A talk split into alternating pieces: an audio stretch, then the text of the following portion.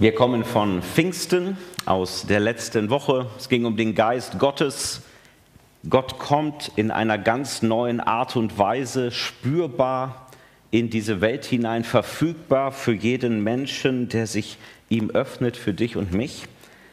Und wir gucken uns in den nächsten Wochen ein paar Folgen an, die, wenn der Geist Gottes kommt und wo er auf die Menschen, die ihn lieben und die ihn einladen, kommt, da passieren Dinge. Wir haben das vorhin gehört, da ist auf einmal ein Miteinander möglich, das ein bisschen äh, über das hinausgeht, was wir so als, äh, man findet sich ganz nett und lebt irgendwie miteinander äh, zu tun hat. Da ist eine richtige Einheit, eine Eintracht möglich. Nächste Woche reden wir darüber, da ist auch ein Einsatz möglich für in einer Welt, in der viele Dinge schwierig sind, in der viele Dinge nicht dem Willen Gottes entsprechen, wie wir uns als Christen da aufmachen, um Dinge zu verändern und unseren Teil beizutragen. Und heute reden wir über dieses Thema Einheit. Und man kann über dieses Thema reden und sehr stark jetzt sozusagen auf die paar Leute gucken, die hier neben uns sitzen. Also dreht euch mal um, ja, falls ihr es noch nicht gemacht habt. Ihr guckt mich an, soll ich umdrehen? Guckt euch mal um. Also hier sitzen Menschen neben euch, sehr schön. Ja. Es geht aber nicht umdrehen. Okay, Entschuldigung. Also, hier sitzen Menschen neben euch. Und, äh, aber es geht heute nicht um die Menschen, die neben euch sitzen, in erster Regel, sondern es geht um die Menschen, die nicht hier sind, die heute Morgen in einer anderen Kirche sind, die ganz anders Gottesdienst feiern, in einer anderen Sprache, in einer anderen Kultur, mit einer anderen Frömmigkeitstradition. Also wir fragen heute, was hat das mit der Einheit denn zu tun, auch mit verschiedenen Gemeinden, die es so gibt, in Frankfurt, in der Welt und ähm, was hat das da, ähm, was will der Jesus eigentlich von uns? Und ich weiß nicht, ob du das kennst, es gibt so eine Familienähnlichkeit. Die Bibel sagt, da wo der Geist Gottes wirkt, da gibt es eine Ähnlichkeit und die geht über die Formen weit hinaus. Ich war mal auf einer Reise damals in der Ukraine und dann in Moldawien. Dann waren wir in einem Dorf in Moldawien. Ich habe kein einziges Wort verstanden. Ich konnte keines der Gerichte sofort benennen, ja, die ich gegessen habe. Und trotzdem, als wir gesungen haben, spürte ich, hier ist der Geist Gottes. Das sind Menschen, die haben Jesus lieb. Kann man gar nicht machen. Ich habe gar kein Wort verstanden. Ich hatte das gleiche, äh, das gleiche Erlebnis. Ich war im Urlaub. Was macht der Pastor im Urlaub? Er geht natürlich in den Gottesdienst. Ja? Also ich gehe in, äh, gehe in einen Gottesdienst in Frankreich. Mein Französisch ist miserabel. Ähm, ich sitze in einer Kirche, römisch-katholische Kirche, und dann denke ich, na, also ne, der Hochmut des Freikirchlers, ach, da kommt bestimmt keiner. Ja. Sitze ich hier mit ein paar Alten und dann gucken wir mal den Gottesdienst an und dann sitze ich da so, da kommen immer mehr Leute und der Saal füllt sich und der wird immer voller. Die Leute kommen um 10 nach 10, dachte ich, ach genau wie bei uns, ja, ähm, also herrlich. Und dann ähm, fangen die Leute an zu reden und da hatte ich das wieder das gleiche Gefühl. Ich dachte, was ist denn hier los? Hier ist ja der Geist Gottes da. Ich spüre das, auch ohne Französischkenntnisse. Der Geist Gottes ist da. Also es gibt diese Familienähnlichkeit, dieses spürbare, diese Verbindung über Grenzen hinweg, aber es gibt natürlich auch das Gegenteil. Es gibt 2000 Jahre Kirchengeschichte, es gibt Brüche, es gibt Formen, mit denen wir besser oder schlechter zurechtkommen, es gibt Dinge, die sind für uns herausfordernd. Deswegen, bevor wir in den Bibeltext einsteigen, eine Minute Reflexion für dich. Überleg mal, wenn du jetzt denkst, okay, andere Kirchen, andere äh, Kulturen, andere Prägungen, überleg mal kurz, welche Herausforderungen und Schwierigkeiten hast du da? Ja, kann auch schon hier anfangen. Ja, der eine hebt gerne die Hand beim Lobpreis, der andere denkt, was macht der da? Ja, also ist völlig egal. Irgendwas, was du so denkst, gibt es irgendwas, was dir da kommt. Eine Minute für dich zu überlegen und dann mit diesen Gedanken im Kopf hören wir nochmal auf Gottes Wort.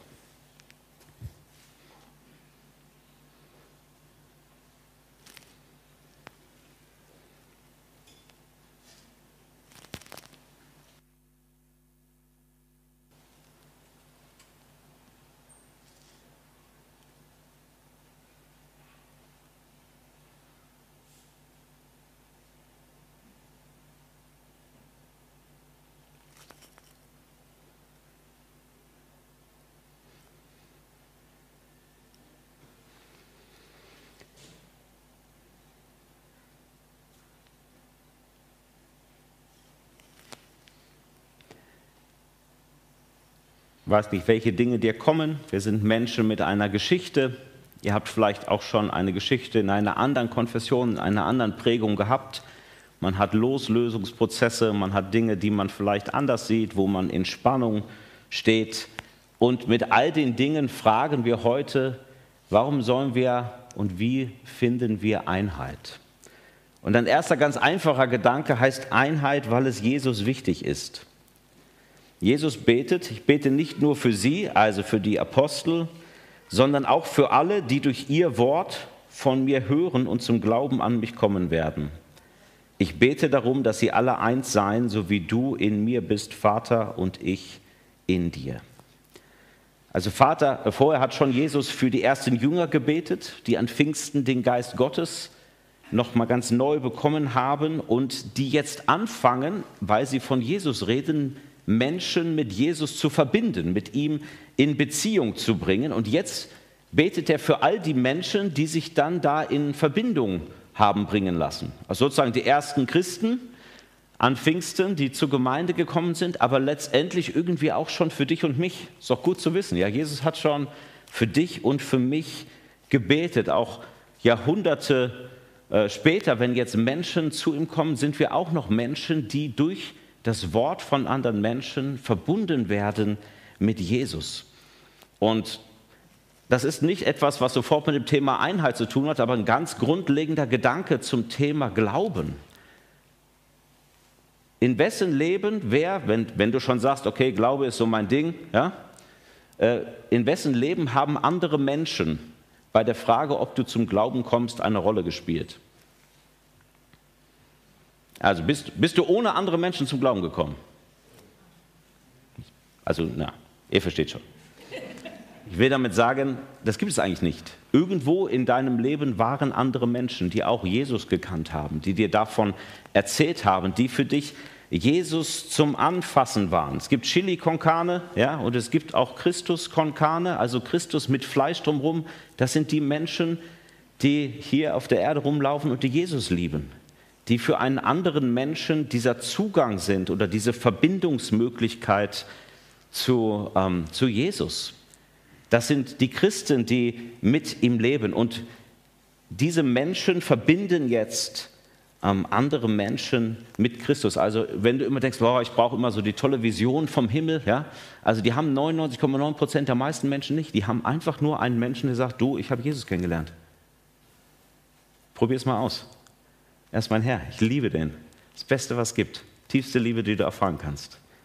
Du brauchst nicht noch irgendwen anders, sondern es ist ganz oft von Jesus so eingerichtet, dass er Menschen benutzt, die das weitergeben an jemand anders und dass sie auf dieses Wort hin anfangen, sich mit Jesus zu beschäftigen. Dann sagt er, okay, für diese Menschen, die jetzt zum Glauben gekommen sind, für die betet Jesus. Ich bete darum, dass sie alle eins seien, so wie du, damit meint er den Vater im Himmel, in mir bist, Vater, und ich in dir. Also es ist der Wunsch von Jesus für die Menschen, die er mit dem Vater sozusagen verbindet. Sie sollen eins sein, so wie der Vater und Jesus eins sind. Das ist der Wunsch. Und wir sprechen gleich noch darüber, wie das auch praktisch aussehen kann. Aber die Frage, warum sollte dich das beschäftigen? Warum sollte das für dich ein Thema sein? Warum sollte das für uns als Gemeinde denn ein Anliegen sein? Die ist einfach, weil es Jesus wichtig ist. Wenn Jesus dafür gebetet hat, dann scheint es ihm ein Herzensanliegen gewesen zu sein. Und das heißt, diese Frage Einheit zu suchen, ist nicht so eine, so eine Art Typfrage. Ja, ich bin nicht so der Ökumeniker, ja, mit der Allianz oder so, da habe ich es nicht so. Das ist so eine vorschnelle Tendenz in uns, vielleicht gerade in den Freikirchen, dass man diesen Wunsch von Jesus so ein bisschen beschränkt nach Einheit. Bei den anderen Sachen sind wir ziemlich straight, aber so bei dem Einheitsgedanken, da brauchen wir irgendwie manchmal noch ein bisschen. Warum ist das so? Ich habe eine These, können die nachher diskutieren beim Kaffee. Die These ist, weil wir Freikirchler kirchengeschichtlich Scheidungskinder sind. Wir sind Scheidungskinder. Wir sind irgendwie aus Prozessen hervorgegangen, wo wir gesagt haben, hier muss ich meinem Gewissen folgen und hier kann ich mit manchen Dingen nicht mehr mitmachen. Das heißt, da kommt so aus einem Trennungsprozess heraus und immer wenn dann jetzt jemand sagt, du sollst aber die Einheit suchen, dann sagt man, na ja, aber es war doch gar nicht anders möglich und man muss doch auch mal die Grenze aufzeigen, ja. Und das, man kann ja nicht alles, also wir wollen zum Einheitsbrei und ja, da kommen so diese ganzen Gedanken hoch. Und ja, man muss auch nicht alles mitmachen, man muss nicht alles gut finden, keine Angst, aber es ist viel mehr möglich, als wir denken. Viel mehr Einheit möglich, als wir denken. Und wenn der Meister sagt, ihr sollt eins sein, dann sollten wir das ernst nehmen. Zweiter Punkt ist Einheit, weil Jesus uns mit sich verbindet. Gar nicht so leicht zu verstehen, aber hier steht, die Herrlichkeit, die du mir gegeben hast, habe ich nun auch ihnen gegeben, damit sie eins sind, so wie wir eins sind. Ich in ihnen und du in mir, so sollen sie zur völligen Einheit gelangen. Also hier ist etwas, Jesus sagt, ich habe Herrlichkeit, also man könnte auch sagen, Anteil an Gottes Wesen. Gott ist herrlich. Und der Vater hat die ganze Herrlichkeit seinem Sohn gegeben, dass in ihm etwas von seinem Wesen in Reinform sichtbar wird. Und jetzt sagt Jesus, jetzt gebe ich den Menschen, die mich lieben, Anteil an der Herrlichkeit. Ich gebe ihnen Anteil an der Gottesbeziehung, könnten wir fast sagen. Jesus teilt seine Vaterbeziehung mit uns. Das heißt Christsein. Christ heißt nicht irgendwas abnicken, irgendwelche Regeln befolgen. Christsein heißt, durch den Heiligen Geist mit dem Vater und dem Sohn verbunden zu werden. Sozusagen, verrückter Gedanke, Teil zu werden des Inner Circle. Ja? Also Vater und Sohn und wir im Sohn, wir sind Teil dieser Beziehung zu Gott. Unglaublich.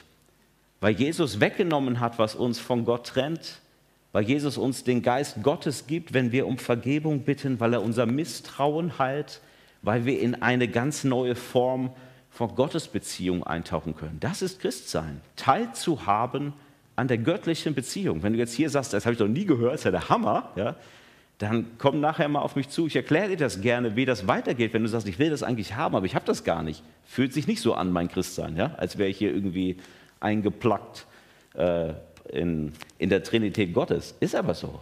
Teilhaben am Leben Gottes, darum geht's. Und das heißt, die Einheit, von der Jesus hier spricht, ist nicht etwas, was wir sozusagen machen in erster Linie, sondern es ist etwas, was wir ausleben was schon da ist, wo er sagt, jetzt seid ihr mit Gott verbunden und jetzt dürft ihr darin leben. Die Einheit ist gegeben, weil Jesus Menschen zu sich gerufen hat, weil Menschen, er Menschen mit dem Vater verbunden hat. Und was bedeutet jetzt dieses Einssein? In diesem Text seht ihr zweimal das Wort so. Ich habe ihnen, ja, ihnen gegeben, damit sie eins sind, so wie wir eins sind. Ich in ihnen und du in mir, so sollen sie zur völligen Einheit gelangen. Also das heißt, die Art und Weise, wie wir zur Einheit gelangen und wie wir dorthin kommen, hat etwas mit der Art und Weise zu tun, wie der Vater und der Sohn eins sind. Wie sie das machen. Also eins sein heißt nicht, dass der Vater nicht mehr der Vater ist und der Sohn nicht mehr der Sohn. Eins sein ist kein Brei, sondern eins sein heißt, dass hier zwei Personen sozusagen miteinander interagieren und in einer klaren und liebevollen Beziehung leben. Der dreieinige Gott, hier redet Jesus jetzt vor allem von der Beziehung zum Vater, aber von anderen Bibelstellen wissen wir, das gilt auch für den Geist Gottes. Der dreieinige Gott, der ist mehr als eine Person. Können wir nicht ganz drauf eingehen heute, aber er ist eigentlich ein pulsierendes Leben. Er ist eine Art Beziehung. Er ist Leben, da ist Dynamik drin. Deswegen kann Gott auch das Vorbild unserer Liebe sein und auch die Quelle all unserer Liebe, weil Gott schon in sich selbst Liebe ist. Das Prinzip in der Trinität und auch zwischen Vater und Sohn ist nicht Ich-Bezogenheit, sondern diese gegenseitige, sich selbst hingebende Liebe. Da sind Leute, Personen, in dem Fall jetzt der Vater und der Sohn, aufeinander bezogen in gegenseitiger Liebe. Und das können auch wir, davon können wir lernen. Genauso wie der Vater dem Sohn die Herrlichkeit gibt, verherrlicht der Sohn den Vater. Genauso wie Jesus dir die Herrlichkeit gibt, Anteil gibt, Gutes gibt, verherrlichst du mit dem, was du tust, Jesus. Also wir kommen in dieses Miteinander, dieses Gegenseitige hinein. Und das ist etwas, was wir als ähm, eine Art ähm, Praxis auch uns machen können, wenn du an diese Gedanken kommst, wo du sagst, boah, das ist echt schwierig mit anderen Kirchen oder anderen Leuten aus anderen Gemeinden, dann kannst du dir folgende Frage stellen. Wo hat Jesus diesen Menschen und dieser Kirche etwas anvertraut? Ist da irgendetwas in dieser Kirche, selbst wenn es ganz wenig ist, ja?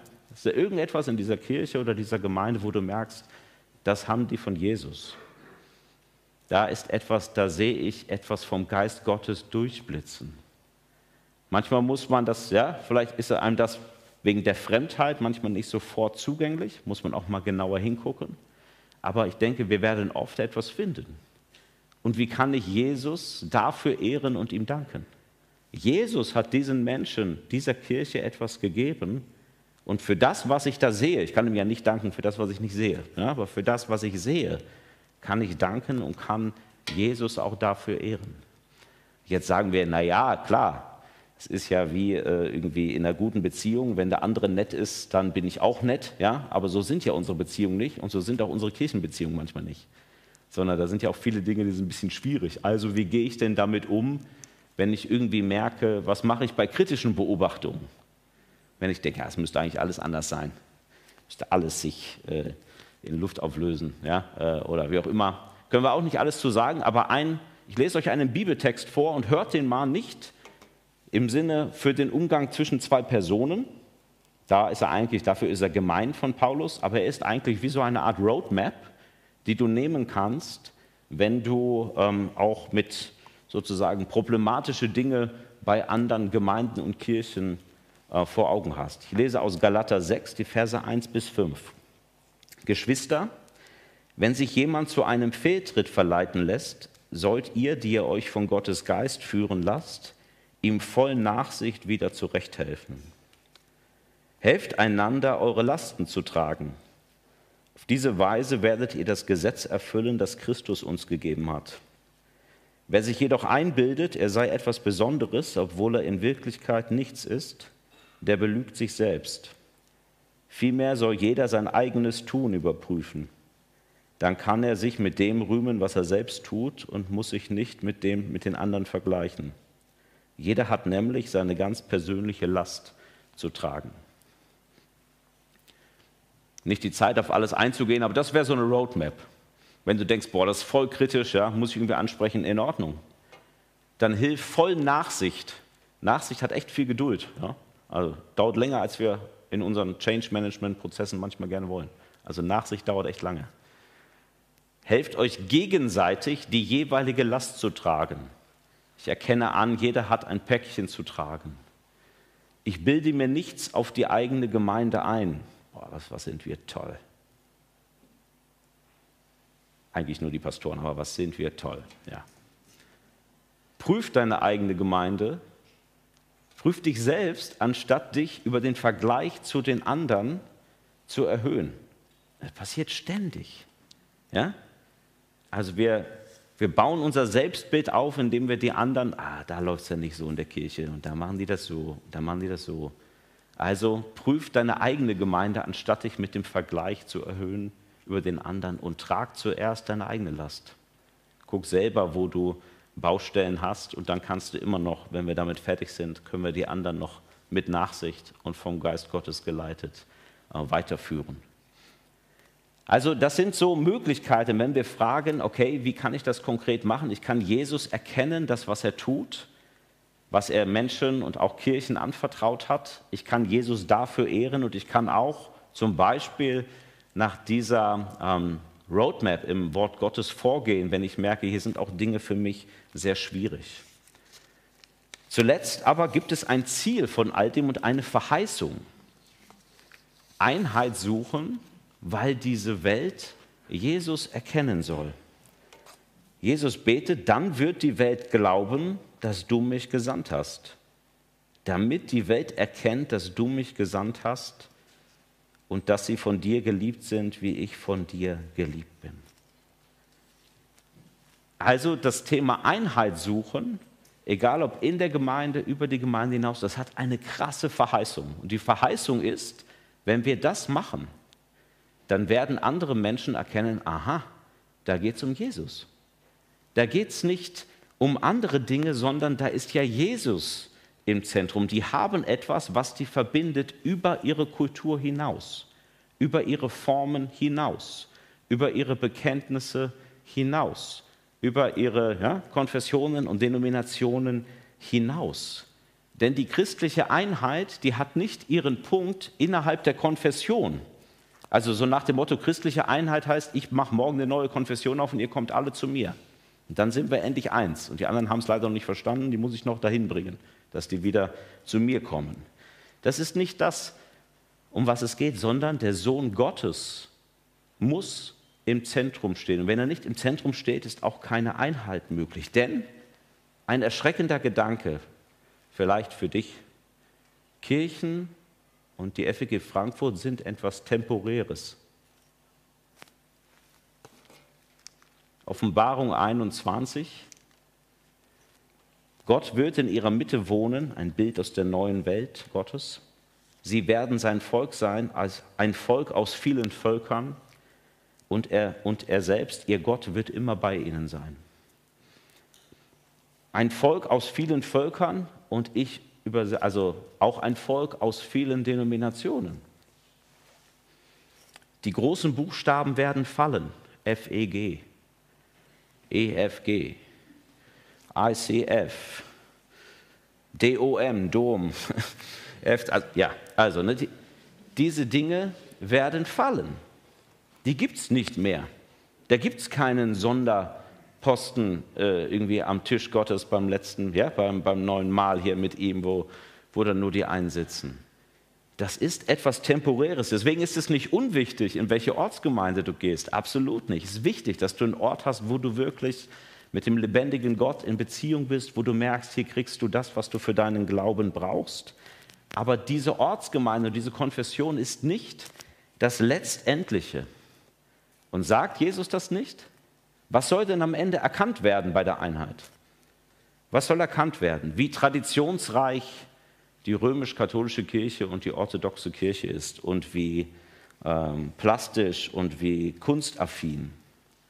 Soll erkannt werden, wie zeitgemäß evangelische Bibelauslegung ist, wie standhaft und kontrastreich die Freikirchen sind?